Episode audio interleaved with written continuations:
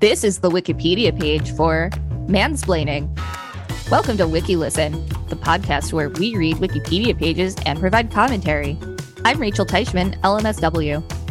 I'm Victor Varnado, KSN. Why are you mansplaining? Um, is that what this episode's going to be? is that is that what we're in for? Uh, only time will tell. Okay. Mansplaining, a blend word of a man and the informal splaining of the gerund. Gerund? How do you pronounce that? I don't want to mansplain it. That's okay. Mansplaining, a blend word of man and the informal form splaining of the gerund explaining, is a pejorative term meaning of a man to comment on or explain something to a woman in a condescending, overconfident, and often inaccurate or oversimplified manner. Author Rebecca Solnit ascribed the phenomenon to a combination of overconfidence and cluelessness. Lily Rothman of The Atlantic defined it as, quote, explaining without regard to the fact that the explainee knows more than the explainer, often done by a man to a woman. In its original use, mansplaining differed from other forms of condescension in that it was said to be rooted in the assumption that a man is likely to be more knowledgeable than a woman. However, it has come to be used more broadly, often applied when a man takes a condescending tone in an explanation to anyone, regardless of the age or gender of the intended recipients. A man splaining can be delivered to any audience. In 2010, it was named by the New York Times as one of its Words of the Year. American Dialect Society nominated mansplaining as the most creative new word in 2012. Origins The verb splain has been in use for more than 200 years, originally as a colloquial pronunciation of the late Middle English word explain. It came increasingly to refer to condescending or verbose explanations. The term mansplaining was inspired by an essay, Men Explain Things to Me, Facts Didn't Get in Their Way, written by Rebecca Solnit and published on TomDispatch.com on the 13th of April 2008. In the essay, Solnit told an anecdote about a man at a party who said he had heard she had written some books. She began to talk about her most recent on Eadweard Muybridge, whereupon the man cut her off and asked if she had, quote, heard about the very important Muybridge book that came out this year, end quote, not considering that it might be, as in fact it was, Solnit's book. Solnit did not use the word mansplaining in the essay, but she described the phenomenon as something every woman knows. A month later, the word appeared in a comment on the social network LiveJournal. It became popular among feminist bloggers before entering mainstream commentary. The word was included in 2010 by the New York Times as one of its words of the year, nominated in 2012 for the American Dialect Society's Most Creative Word of the Year honor, and added in 2014 to the online Oxford dictionaries. Solnit later published Men Explain Things to Me 2014, a collection of seven essays on similar themes. Women, including professionals and experts, are routinely seen or treated as less credible than men. She wrote in the title essay, and their insights or even legal testimony are dismissed unless validated by a man in some countries. She argued that this was one symptom of a widespread phenomenon that, quote, keeps women from speaking up and from being heard when they dare, that crushes young women into silence by indicating, the way harassment on the street does, that this is not their world. It trains us in self doubt and self limitation just as it exercises men's unsupported overconfidence. End quote.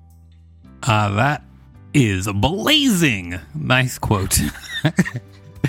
In 2018, during a lecture at Moe's Books in Berkeley, California, Solnit said, I'm falsely credited with coining the term mansplaining. It was a 2010 New York Times word of the year. I did not actually coin it. I was a bit ambivalent about the word because it seems a little bit more condemnatory of the male of the species than I ever wanted to be. Usage Journalists have used the word to describe the 2012 Republican presidential nominee Mitt Romney, President Donald Trump, Governor of Texas Rick Perry, MSNBC host Lawrence O'Donnell, various characters on the HBO drama series The Newsroom, music executive Jimmy Iovine, Australian Prime Minister Malcolm Turnbull, actor Matt Damon, and consumer rights advocate Ralph Nader. In February 2016, the term sparked an argument between two members of a committee of the Australian Senate when Labor Senator Katy Gallagher told Communications Minister Mitch Fifield, I love the mansplaining. I'm enjoying it.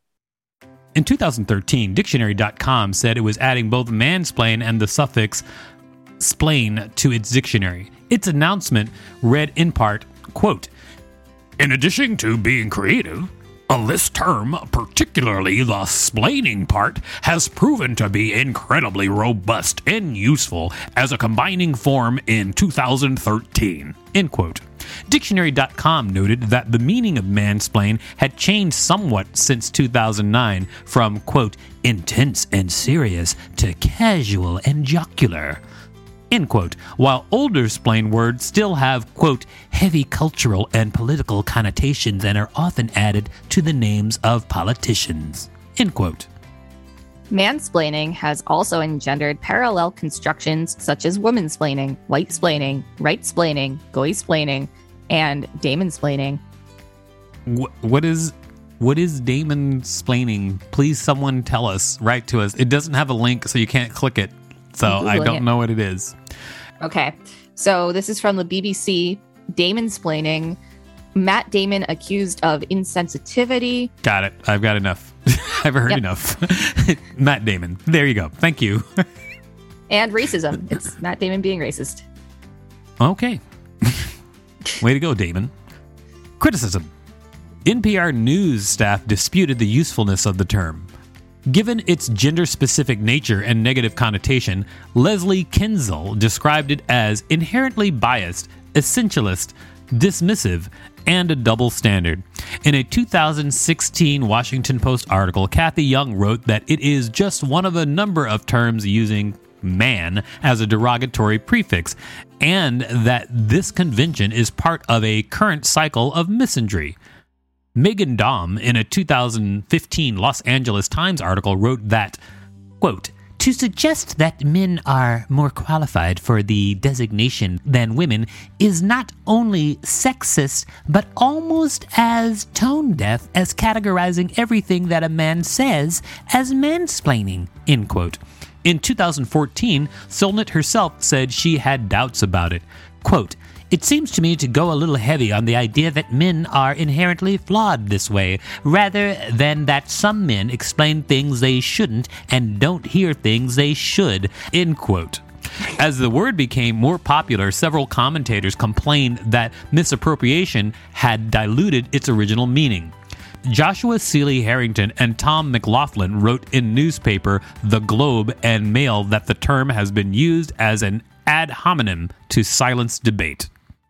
There you have it, everybody. The rise and fall of the term mansplaining. I have been mansplained quite a lot. I've seen it happen, especially at a pool hall when we play pool. Oh, yeah. People walk up to you and are like, hey, let me interject for no reason at all. And then I get pissed off, and then they challenge me. And sometimes they place a bet. And out of anger, I play really well and then they get pissed off when they lose. That is 100% true. Rachel has taken people's money in pool who tried to explain how to play pool to her. Congratulations, Thank you for that Rachel. validation.